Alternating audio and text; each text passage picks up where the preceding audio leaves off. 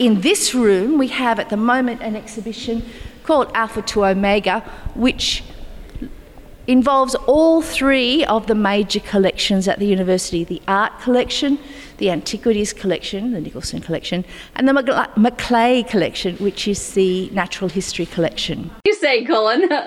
you know, for me, you're in the future. Like, uh, like a man on the moon or in a tin can. Welcome to the EATT Radio Podcast. And here's your host, Cullen Pope from EATT Magazine.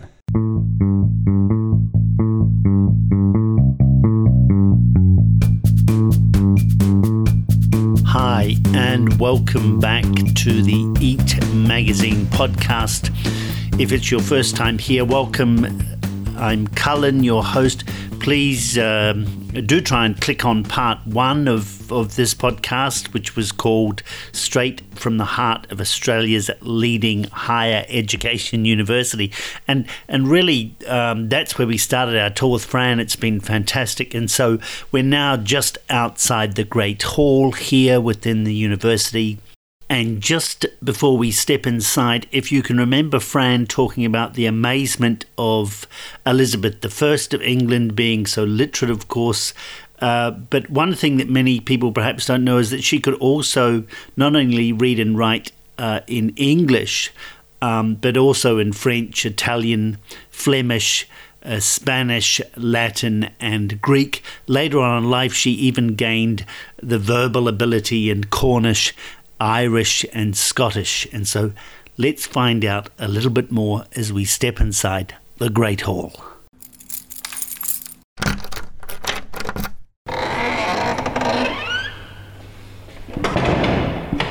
Okay, so this is the Great Hall, which is also extremely Harry Potter. Um, no floating candles, though.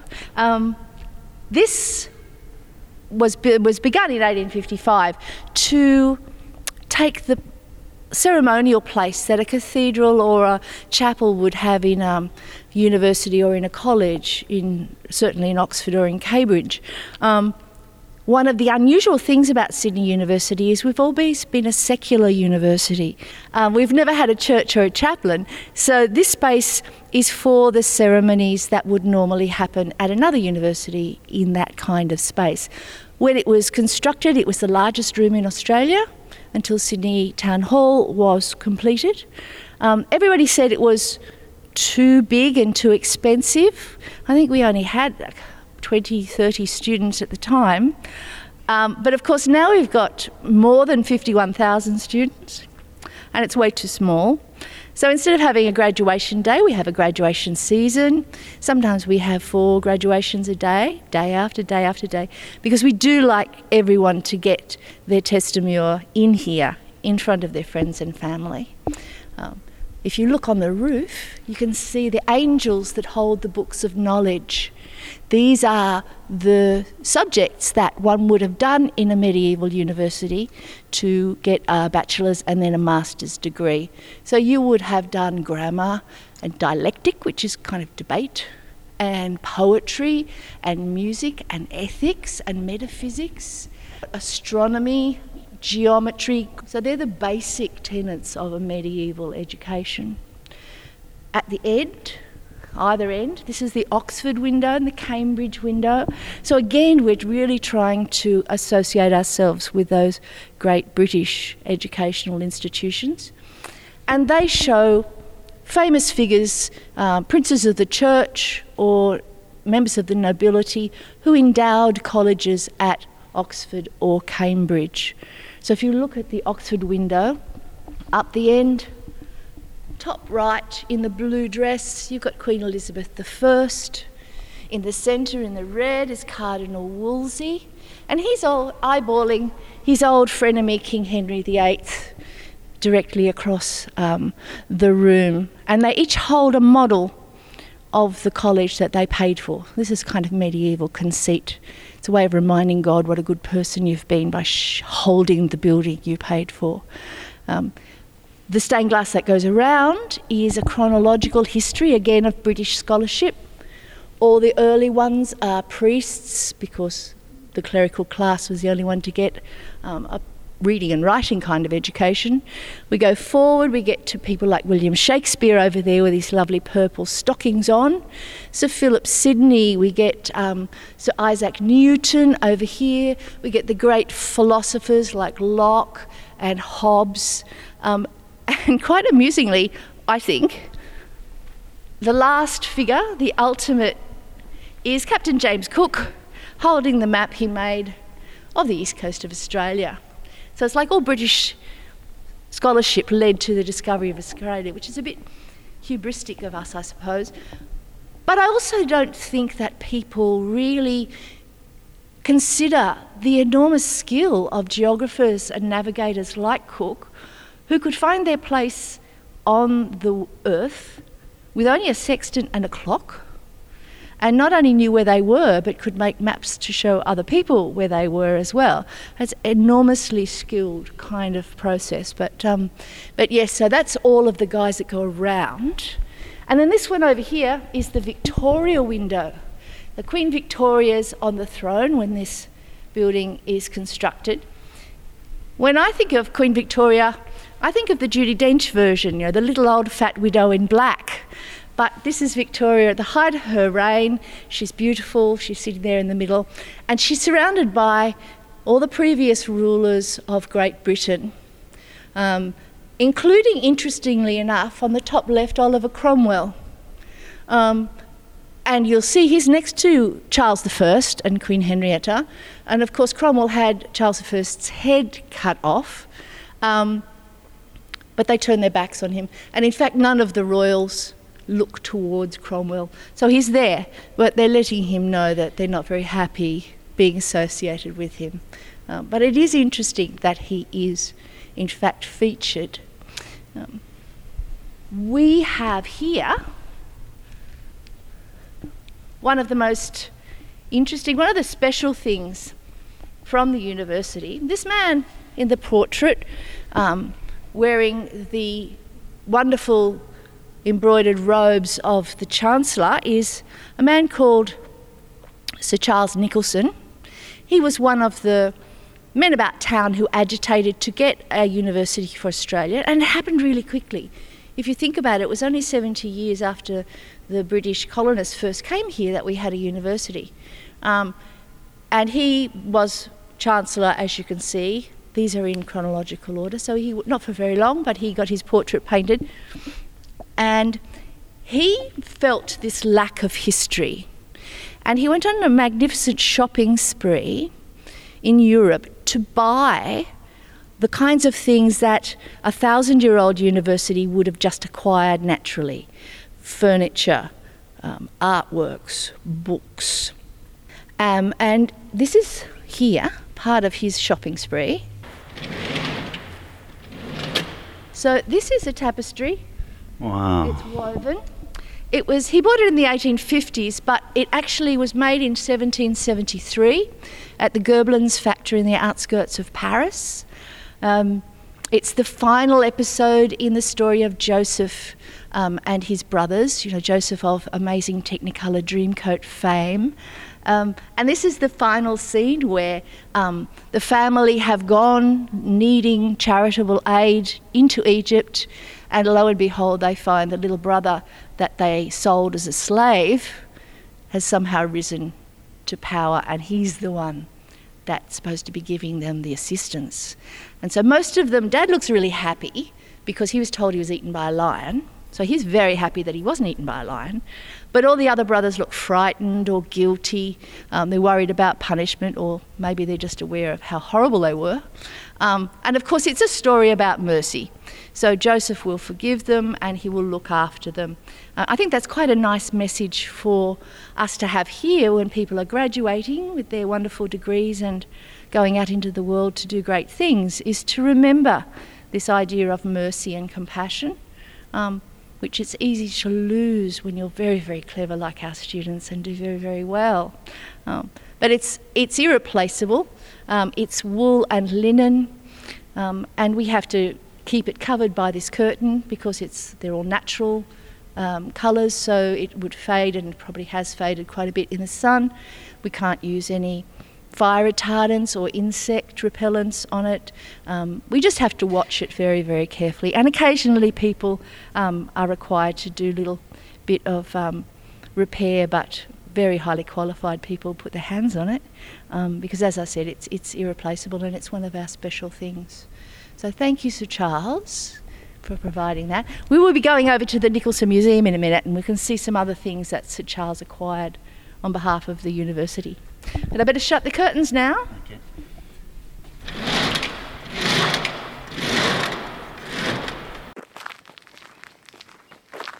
When we look across to this side of the quadrangle, Um, it might be interesting. I often ask people if they can tell what's different between the south side and the north side. Can you tell what's different about the south side and the north side? Something glaringly obvious. well, apart from these huge, I guess, would we call them lead lights nowadays? I suppose we could. Yes, something a little bit more obvious. Obviously, not obvious enough. The lines. No. Okay. Remember how we talked about looking at the drain pipes and they said 1924, 1925, and that this area here was all filled in at that point. Okay. So getting on towards the end of the 1920s, we had the Great Depression. And the university was rocked, as everywhere was, by um, the collapse of business, and we couldn't finish the cloister. If you look, the south side has a complete undercover archwayed passage, um, but this end is bare and open. Um, and of course, maybe now we could do that, but it's got heritage order on it now. I can't imagine anybody would ever be allowed to, um, fiddle with it, but it is only half a cloister. And of course, it's one of the few places in the Western world where um, the women's toilets are conveniently located and undercover, and the men's toilets are enormously inconveniently located and right out in the weather. So I think that's something that Sydney University should be very proud of, even if it's not. I like the fact that it was the first place I had to visit as well. There you go. So you've got a connection. That's You've right. Connection. yeah. Along here, we've got a lot more of the little grotesques. Everyone is different. Um, obviously, the birds have enjoyed sitting on them at some point. Little piggy over here is very cute. It's kind of strange bat pig, Yeah. and more more your classic gargoyle Oh, yes. over here. So we go in here into this foyer. Um, this is again the 1920s infill section that was next to the original Fisher Library, which was upstairs there. And one of the things that's very interesting, if you look at the stained glass here, as opposed to the stained glass that we saw in the Great Hall, is that this stained glass is about Australian things. It's about World War One. It's about Gallipoli. It's about Sir Charles Kingsford Smith flying from England to Australia. It's about the opening up of the Western Plains. So this is in the 1920s. So we say we're um, 70 years maybe after the previous stained glass. But the attitude is different. It's much more talking about being Australian rather than trying to remind everybody constantly that we're British. So I think it's interesting that you can see that kind of cultural change um, in the depictions of the stained glass. And this stained glass was, in fact, um, designed and given to us by the ch- sons of Sir Charles Nicholson. And the museum's named after him. Um, and on that shopping trip that I talked about before, when he bought the tapestry that we see in the Great Hall, he also collected a lot of antiquities which formed a teaching collection because uh, Greek and Latin were the basis of a gentleman's education and um, they were used, antiquities were used as sort of illustrations. This is a kind of old fashioned way of thinking about them, but it was in the olden days. Um, and so this is the basis of the Nicholson collection. So we'll go in and have a look in there. If we, and that's the Nicholson collection because I work in here, if we were in Great Britain, we would be the fourth largest collection of antiquities after the British Museum and the Oxford and Cambridge Museums. We're the largest collection in the Southern Hemisphere. We have about 35,000 objects. Um, and nowhere near enough space to show them all. So we are always turning things over. There's always something new to see when you come into the Nicholson Museum. Um, in this room, we have at the moment an exhibition called Alpha to Omega, which involves all three of the major collections at the university the art collection, the antiquities collection, the Nicholson collection, and the Macleay collection, which is the natural history collection. So, for example, if you want to look over here under R for nose, which seems not to work, but in fact, if you're looking at Greek, it does, um, we've got a Papua New Guinean mask with a very prominent nose. He's from the Macleay collection. We have a painting from the art collection of a man with a broken and bleeding nose.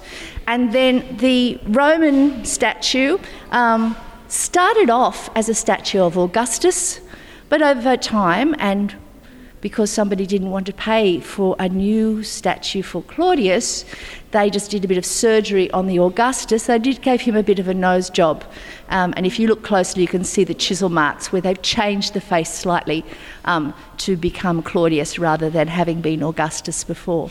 So the three noses that go with R, um, and you can see around us lots of things like shells um, from the Natural History Collection. Um, over here we've got this fantastic um, not platypus, dolphin skull um, from the Natural History Collection, and again, one of our Greek red figure pots. There are a lot of, in um, Greek mythology, there are a lot of characters who have rides on dolphins.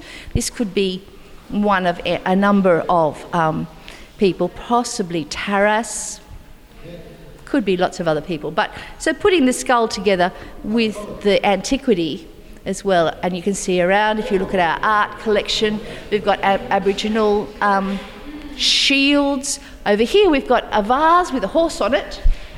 We have a preserved horse fetus.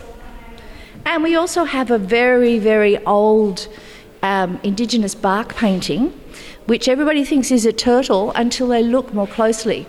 And if you look, it's got knees. Turtles don't have knees. These are, are horse legs. So it's kind of somebody who's used to painting um, turtles, trying to kind of paint the first horse he saw. Um, and sort of trying to work it out. And we see that a lot in in the art when uh, two cultures come together, how the artists try to put the other culture into their own kind style of art. Um, but yes, so this is a fantastic exhibition in here, which um, I like very much. If we go into this room here, this is always an Egyptian exhibition. The current one, we have the largest uh, collection of mummy material in the southern hemisphere also. We don't have much on display at the moment because there are very um, strong ethical issues to do with the display of human remains. Um, but um, this current exhibition is to do with death and the magic associated with death. All cultures have practices that occur at the time of death which attempt to get the dead person a better deal after death. Um, whether he's hoping to be reincarnated or whether he's just hoping to stay dead but have a really good time after death. Um, and this is looking at what the Egyptians did um, with magical amulets, with statues that they put in um, burials, with this lovely preserved um, steer's head here. If you felt that you were cursed, you could put your curse onto an animal and then kill the animal, sacrifice the animal to a god, um, and that would remove the curse. And of course, the cow, being such an expensive thing, was a very high class sacrifice. Um, and I also think that our curator at the time was very um, desirous of a Damien Hirst moment. Um, we're not quite the Tate Modern, but we do have a cow head in um, biologically inert jelly. Um, so that's pretty cool as well. And in this exhibition, we're also using elements from the anatomical collection. So, from the School of Anatomy, we have um, brains over there. We've also got some human hearts here, illustrating the idea of the weighing of the heart after death, Anubis, the god of mummification, um, on the scale there, with Maat, the goddess of truth, and the dead person's heart would be weighed against the feather of truth if he had bad deeds on his conscience or in his heart. Then this monster here would eat the heart. She's um, part crocodile, part hippopotamus, and part lion. She will eat the heart, and the dead person won't get an afterlife. But luckily for this person, this is the inside of a coffin that this story is painted on. If you get right down to the end, it's a bit rubbed off, but you can see that Anubis is guiding the dead person into the presence of the gods. So obviously the weighing went well, and now he gets to go and have his lovely eternal afterlife. Uh, so I guess that's what everybody wanted after they were weighed in the balance. Um, and then this is a an actual human heart from the anatomy department, slightly enlarged. Apparently, this person died of leukemia, um, and that leads to the heart being slightly enlarged. But that's what I've been told. I wouldn't know. I wouldn't know a heart, a little heart, if I saw one. And we have mummy cases, of course, and we've got mummified animals. Um, there's so much to look at in here. This gallery down here um, is about Cyprus. Sydney University has an enormously long history of working in Cyprus and a very good relationship with the Cypriot Department of Antiquities. And the really cool thing, we've actually got a team there that went on Monday to work on our project there. Um, and the cool thing about Cyprus, of course, is everybody has passed through Cyprus. It's a way station between the Middle East and the rest of the Mediterranean. So the Egyptians um, had a big influence there. It's been very Greek. The Romans went through, the Phoenicians were there before that. Before that, it had its own very rich Bronze Age culture. Um, so there's masses of good stuff going on in Cyprus, um, and that's what this gallery here is all about. Moving right along, um, a wall display about childhood in the ancient world tie, um, toys, things that belong to children in the ancient world, and then a display of our Greek material. And as you can see, we have a pretty fabulous collection of black and red figure ceramics, so from the archaic and the classical periods in um, basically Athens, but not entirely Athens. Um, people tend to forget that there was more to Greece than just Athens. And as we go further down, you can see a lot of our statuary here is actually plaster casts. When the university began, of course, there's very little photography. So you don't have textbooks with colour pictures in to teach from. So people would rely on an artist's impression, which can be correct or it can be a bit dodgy. Um, or you could buy these, and there were firms in, particularly in Germany and in France, who took casts from the real thing and then made these plaster models and sold them to universities and teaching establishments all around the world. So these are not real. We would be very happy if they were, but they are um, 150 year old um, teaching devices and um, Apparently, there were a lot more, but somebody in the, I think, 60s thought that the whole idea was very daggy, and a lot of them were taken off to the tip, which is quite heartbreaking. Um, but people managed to save some, and as time went on, they slowly filtered back, and we got them back. So they're very lovely, and we like them a lot. And then over here, we've got Lego Pompeii, because of course, you can't have an ancient history museum without a bit of Lego. Um, one of the really interesting ways that we teach history, generally in the academic world at the moment, is this idea of reception.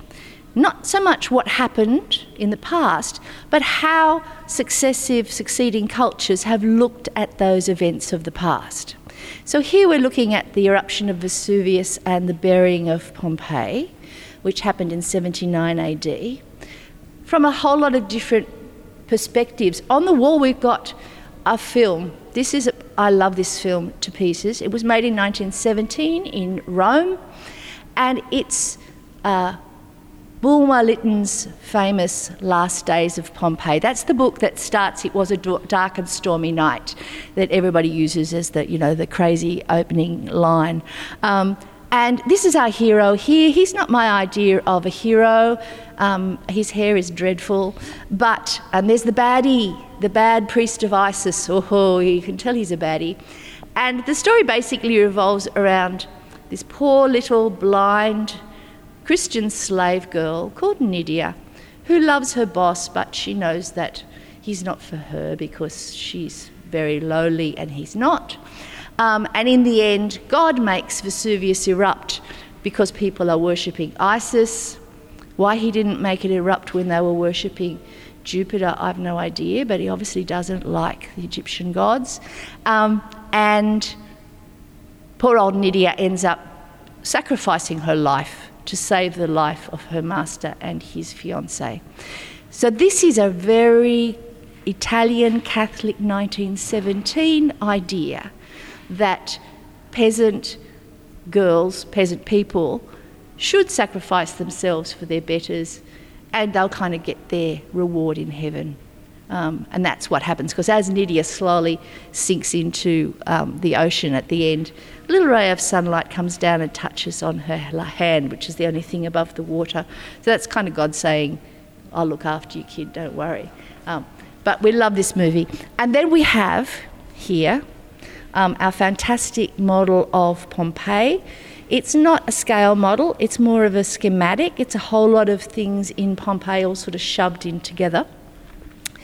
And it shows a lot of events that happened between the eruption and now, all happening at the same time.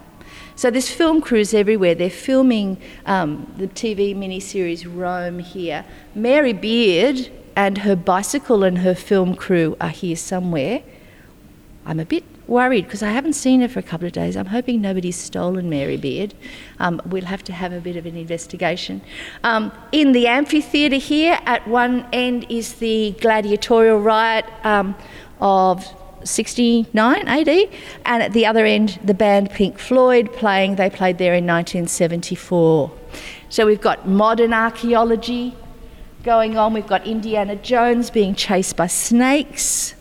We've got Mozart around here. His trip to Pompeii inspired him to write the magic flute. We've got Victorian tourists being carried around in sedan chairs with glasses of wine. We've got a TARDIS because there is an episode of Doctor Who where they go back and witness the eruption of Pompeii. Um, so it's kind of a melange of all sorts of things that people have thought about and done and been inspired to do by this ancient occurrence, this eruption of Pompeii. So I hope you've enjoyed just seeing a little bit of what we have to offer um, here at Sydney University. There are a lot more things to see. Obviously, we're a big campus and we've been here for longer than any other university, so we do have lots of stuff, lots of fantastic spaces to look at. Um, and the Nicholson collection in particular, well, it's, it's, where I work, so it's got my heart.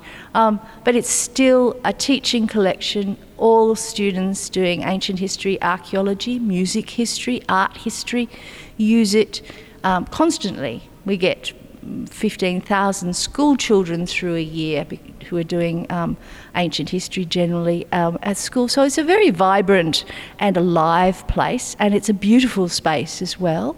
Um, and we have been told in the past that we were a hidden gem. We're not so hidden anymore, which is a fantastic uh, thing for us. And I guess if people want to look further, um, they can look on your website, which is eatmag.com. Um, to see some pictures of what we've been looking at today. You could also look at Sydney University website, which also has lots and lots of images. Um, and I hope if people do come to Sydney, that they come and check us out. And we're very happy to see everybody and very happy to show them all our good stuff. Brilliant. Thank you so much, Fran. It's been an amazing, amazing day, an amazing afternoon, and a brilliant trip for me. So, on behalf of everyone, I just want to say thank you very much for sharing this with us. It's a pleasure.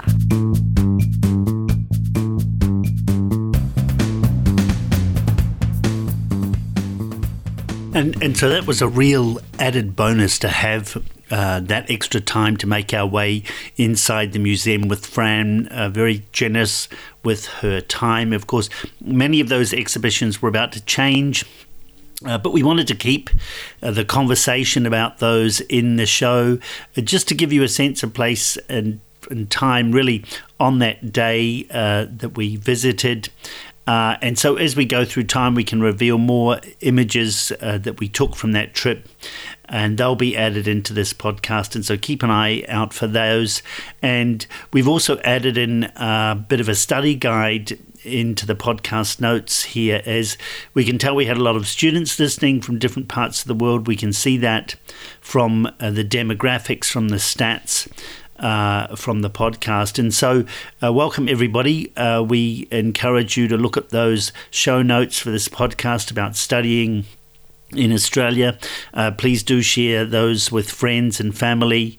Uh, share this podcast with anyone that is thinking of visiting, perhaps here at the university or, or perhaps coming to Australia to study. Um, and look, one of our uh, university students actually that work with us here at the magazine is very um, helpful, and uh, he put this guide together, and it's been uh, it's been really brilliant uh, to see that come through. And so I'll catch up with you uh, in the next podcast as we make our way across the city here in Sydney. We've also just launched our second podcast uh, here at the EATT Magazine website at eattmag.com, E A T T M A G.com, called Learn English with Cullen.